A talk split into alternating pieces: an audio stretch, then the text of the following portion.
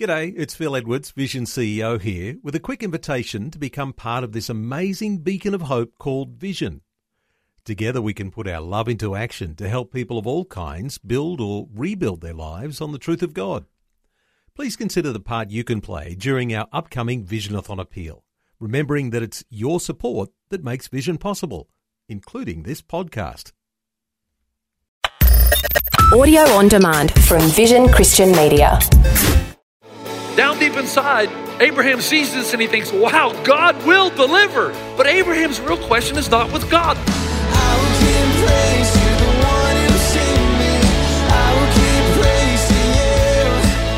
Hi, and welcome to Today with Jeff Vines. Today, Pastor Jeff is preaching from Genesis chapter 15 about living every day in a way that celebrates the covenant God has made with us. But do we believe ourselves worthy of His love? This is His message forgiveness. I think some of you have an anchor in Christ, but it doesn't go down deep enough. You think you understand the gospel, but you only understand it to a degree. Because God, in effect, is saying to Abraham, Abraham, I am going to walk through the pieces for both of us because I know you're going to break your covenant. Hallelujah,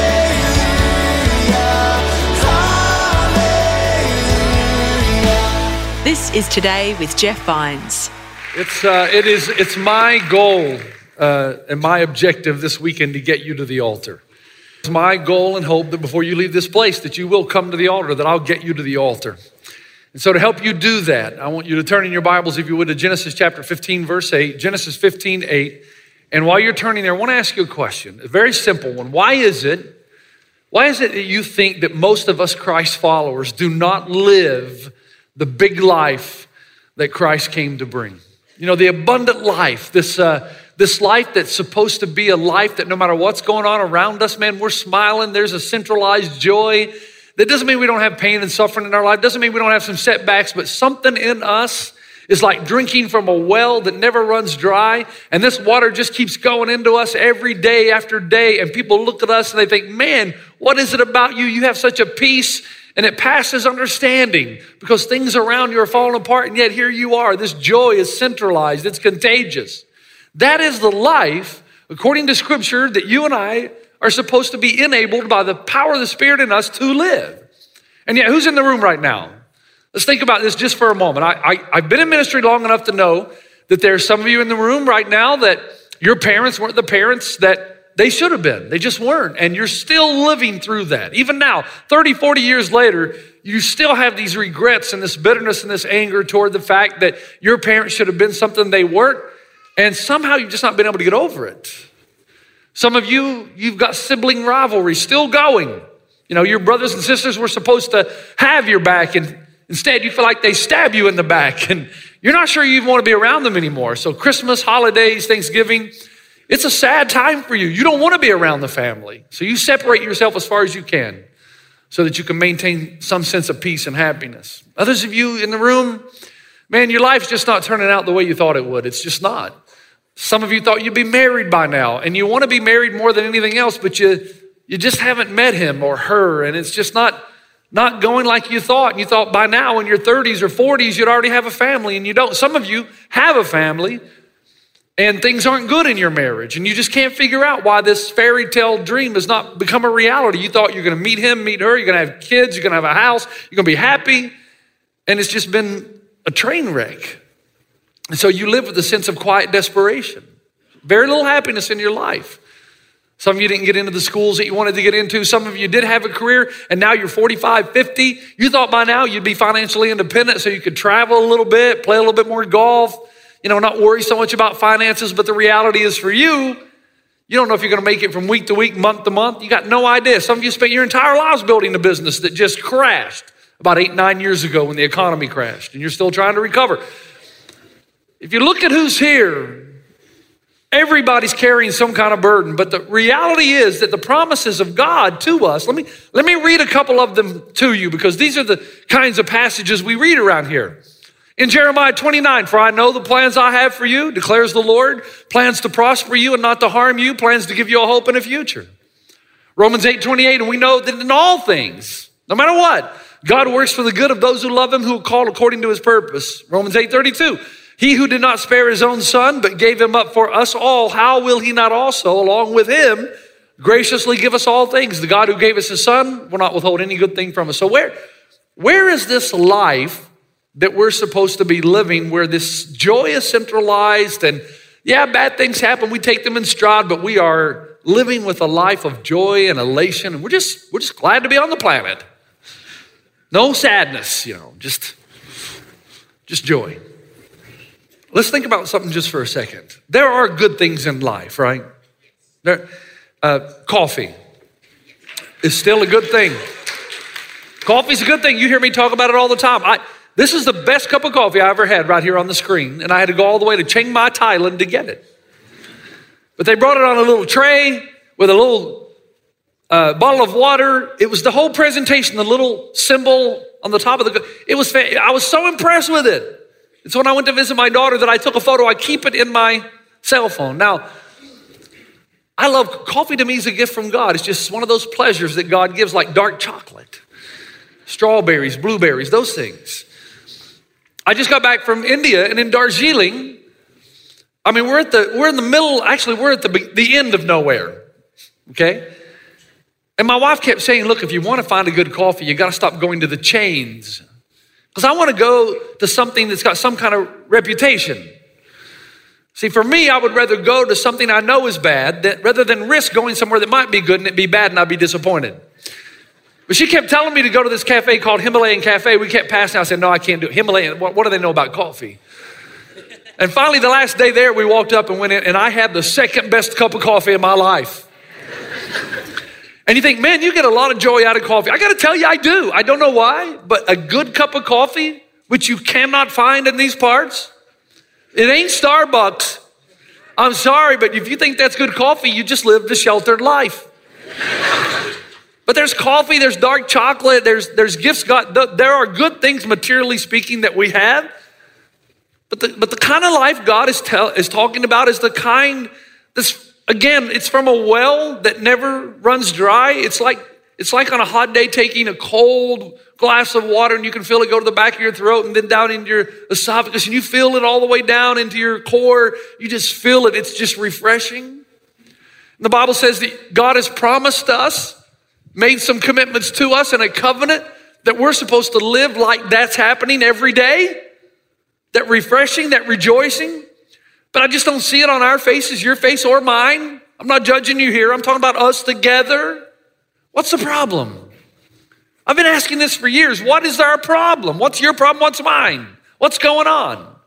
Is it that we don't believe that God will fulfill his promises? You know, that's what I usually hear pastors talk about. That's what I heard all my childhood. I don't believe that. I believe that most of you in the room believe that God is capable of keeping his promises to you. I believe that you believe that because God sent his son and died on the cross, that you actually believe that he will deliver. You know what I think the real problem is? You. We're not afraid that God won't deliver, we're afraid that we won't deliver. We're afraid that we'll do something stupid along life's way and nullify the contract between us and God. We know He's faithful. We know He. We're afraid that we're going to get to one point in our lives where we really need something and we start praying and the voice of God comes out of the heavens and says, Seriously? You want me to keep my promises to you when you violated yours to me from day one? See, we don't say it out loud, but we live with that kind of quiet discontent. We, we know God, we trust God, God is able, God, God can do immeasurably more. It's us that we don't trust. God said, I will be your God and you will be our people. You will be my people. We believe that God's our God. We just don't always believe we are his people because we, we wander, don't we? We stray. We do things we, we think we ought not to do. So we live with this constant fear that maybe we've done something to whereby God's promises are no longer applicable to us because we've not kept our part of the bargain. And so our confidence is in God. We're the ones we doubt. So I wanted to go back and rewind the tape and look at the story of Abraham again. I don't need to go over the whole thing because most of you are familiar with it. God basically comes to Abraham and says, What?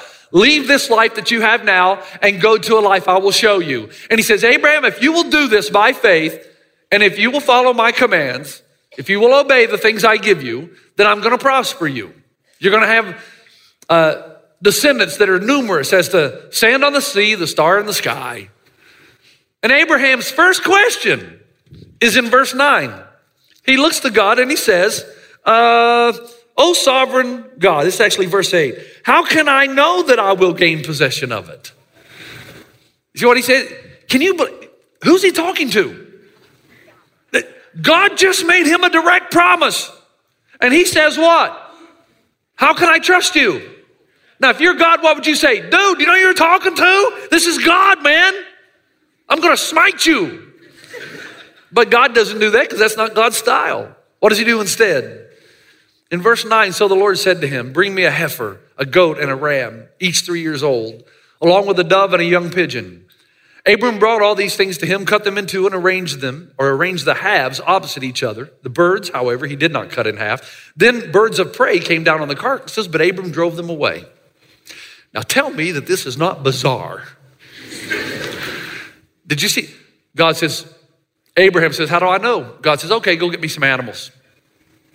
And he didn't notice in the text, he doesn't tell Abraham what to do with them. Abraham knows what to do. He cuts them into pieces. Half on one side, half on the other. You and I, when we read this, we, we're not sure what's going on, but anybody in Abraham's day or even Jesus' day would have known exactly what is about to take place. Let me help you understand what's going on here. It's been clear to Abraham. It, it's why he knew what to do with the animals when God told him to go and get them. This is Today with Jeff Vines, and we're hearing from Pastor Jeff about God's promises to Abraham, which are a symbol or outline of the gospel. His message is forgiveness. Let me help you understand what's going on here. How do you and I enter into an agreement? How do we enter into a contract? We shake hands, but if we really want it to count and we really want to be able to sue you when you violate it, what do we do? Sign the name. Uh, that's the way we validate a contract. Uh, it, when we get married, even something as solemn and and gracious and beautiful as a wedding. At some point during the wedding ceremony, we kneel down, husband and wife, and we take an official pen with an official piece of paper and we sign our name. And basically, that is a legal document. You are making a commitment to love each other, to provide for one another, to have joint bank accounts. You're saying we, the two, have become one now. What's mine is yours, what's yours is mine, what's ours is ours. So it's a legal document, it's the way we do things. My wife and I lived in everything from a trailer to a farmhouse until we came to California. We had saved our money basically for 25 years in the hopes of one day we'd be able to own our own home. So, this is the first home that we have now up in Upland that we've ever been able to call this is ours. But when we met our real estate agent on signing day, she warned us that this is going to be a long process. Don't think it's going to be over quickly. I must have signed 300 sheets of paper, man. This is ridiculous. You're signing everything and you want to read them and you want to know what you're signing, and they just say, Don't worry, trust me on this. You just keep signing. That's how we enter into contract. If you don't sign, then if you violate the contract, there are no ramifications. But if you do sign and you violate the contract, then you pay the penalty. You lose the rights and privileges associated with the agreement that you've made. Now, Abraham does not live in a, a, a writing culture. He lives in a storytelling, an oral, not a written culture, but a oral culture. So when they want to enter a contract or make a statement, they demonstrate it publicly. Now I'm only going to do this because I love cracking pots. But last week, if you missed last week, we talked about the story of the prodigal son and how when the son said to the father, I wish to live as though you did not exist, that the entire village would have walked him out to the city gate and they would have participated in a ceremony, in a ceremony called kazaza. And Kazaza, basically, everyone in the community would have taken their clay pot and they would have said to the son, So we don't matter to you. Our family name, our prosperity, the expansion of our land means nothing to you.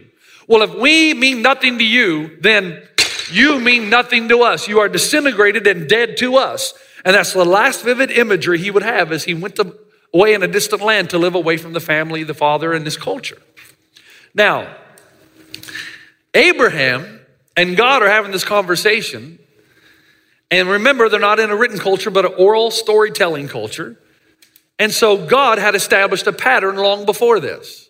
Actually, it's repeated again in Jeremiah 34 when God said, The men who have violated my covenant and have not fulfilled the terms of the covenant they made before me, I will treat like the calf they cut in two and then walk between the pieces. So when you make an oath, You don't sign a piece of paper or shake somebody's hand. Here's what you do. If I'm to make an oath with you in Old Testament times, I would bring these animals, cut them into pieces, and I would walk between the pieces as a vivid image of me saying this to you and to God. If I don't keep my part of the covenant, may I be cut off from the land of the living. May I suffer as these have suffered. May I lay on the ground dead and cut into pieces. If I don't do everything that I promise you in the covenant we have made, may I be cut off, may I be destroyed, may my flesh lay on the ground as these dead animals, and may it feed the birds of the air and the beasts of the field.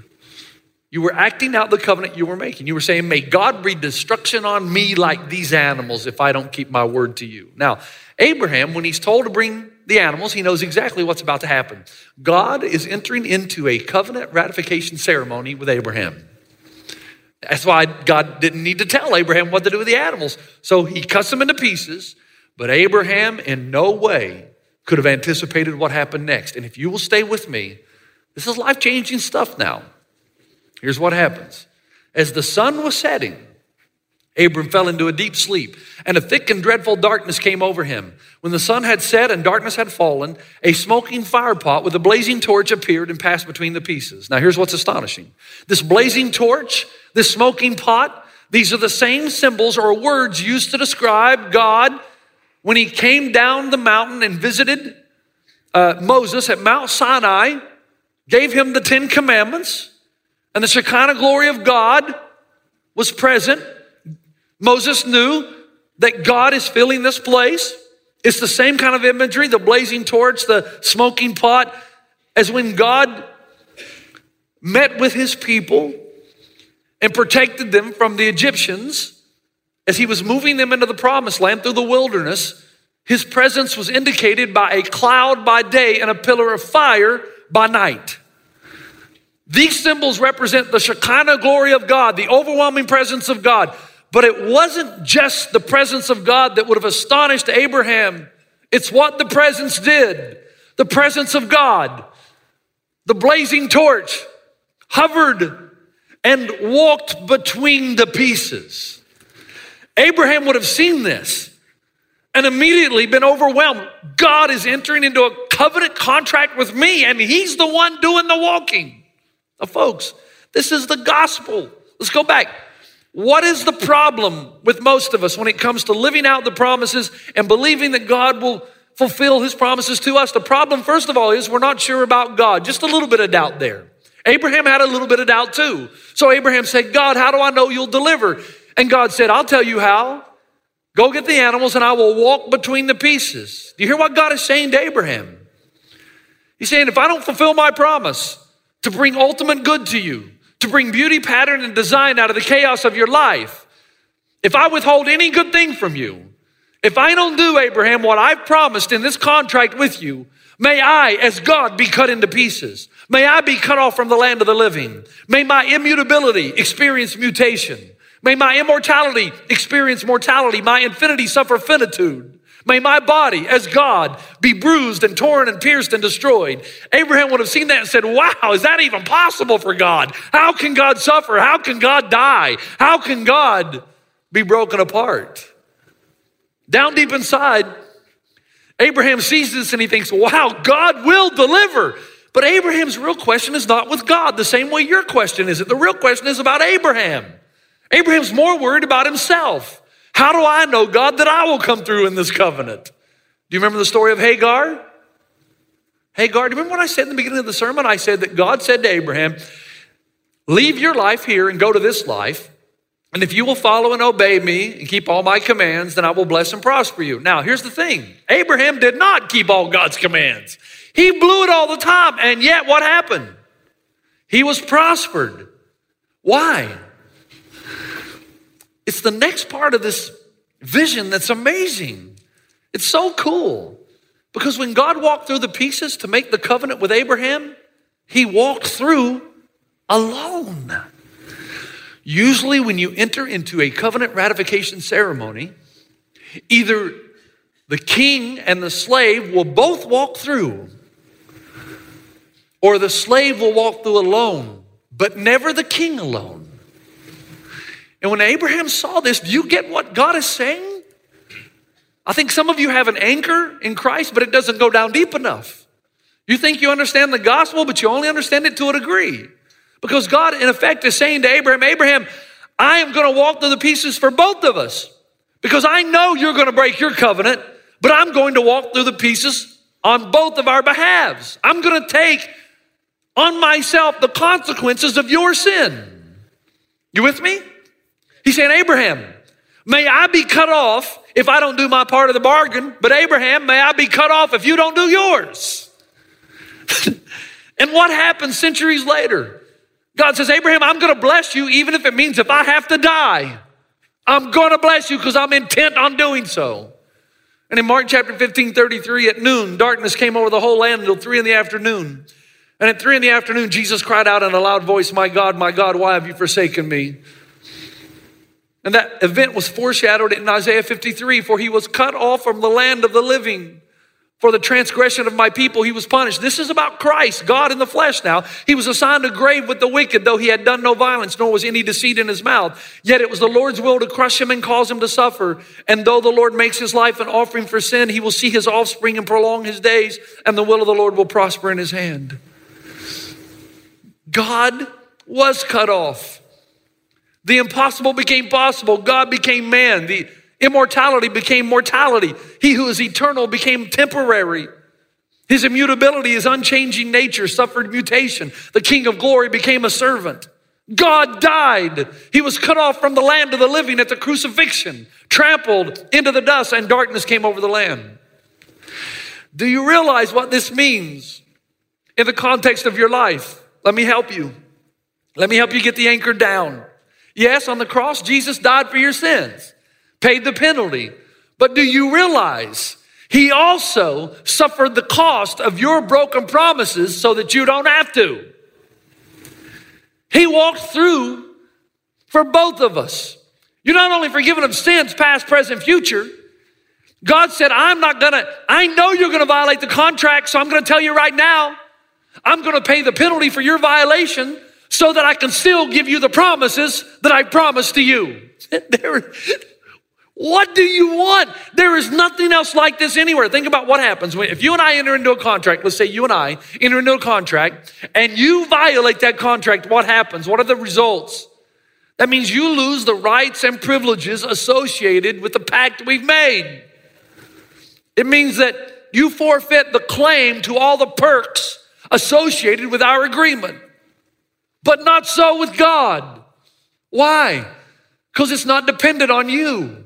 In Romans 5, therefore, since we've been justified through faith, faith believing in what God did for you, He walked between the pieces. You have peace with God through our Lord Jesus Christ. In Romans 8 1, therefore there is now no condemnation for those who are in Christ Jesus. You're an heir. You're a son. You've been adopted in as a son or a daughter. You're grafted in. You say, Pastor Jeff, but what if I violate the contract? What if I'm unfaithful? What you should say is, when I'm unfaithful, when I violate the contract, what happens? Here's the answer God walked between the pieces.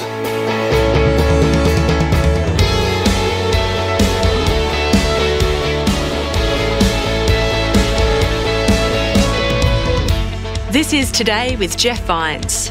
We'll leave it there for today and hear more about God's promises and forgiveness next time on the program. For many of us, death is more real to us than the resurrection.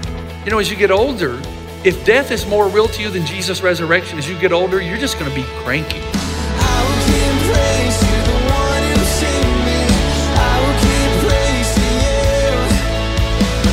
Today with Jeff Vines, just another way Vision is connecting faith to your life.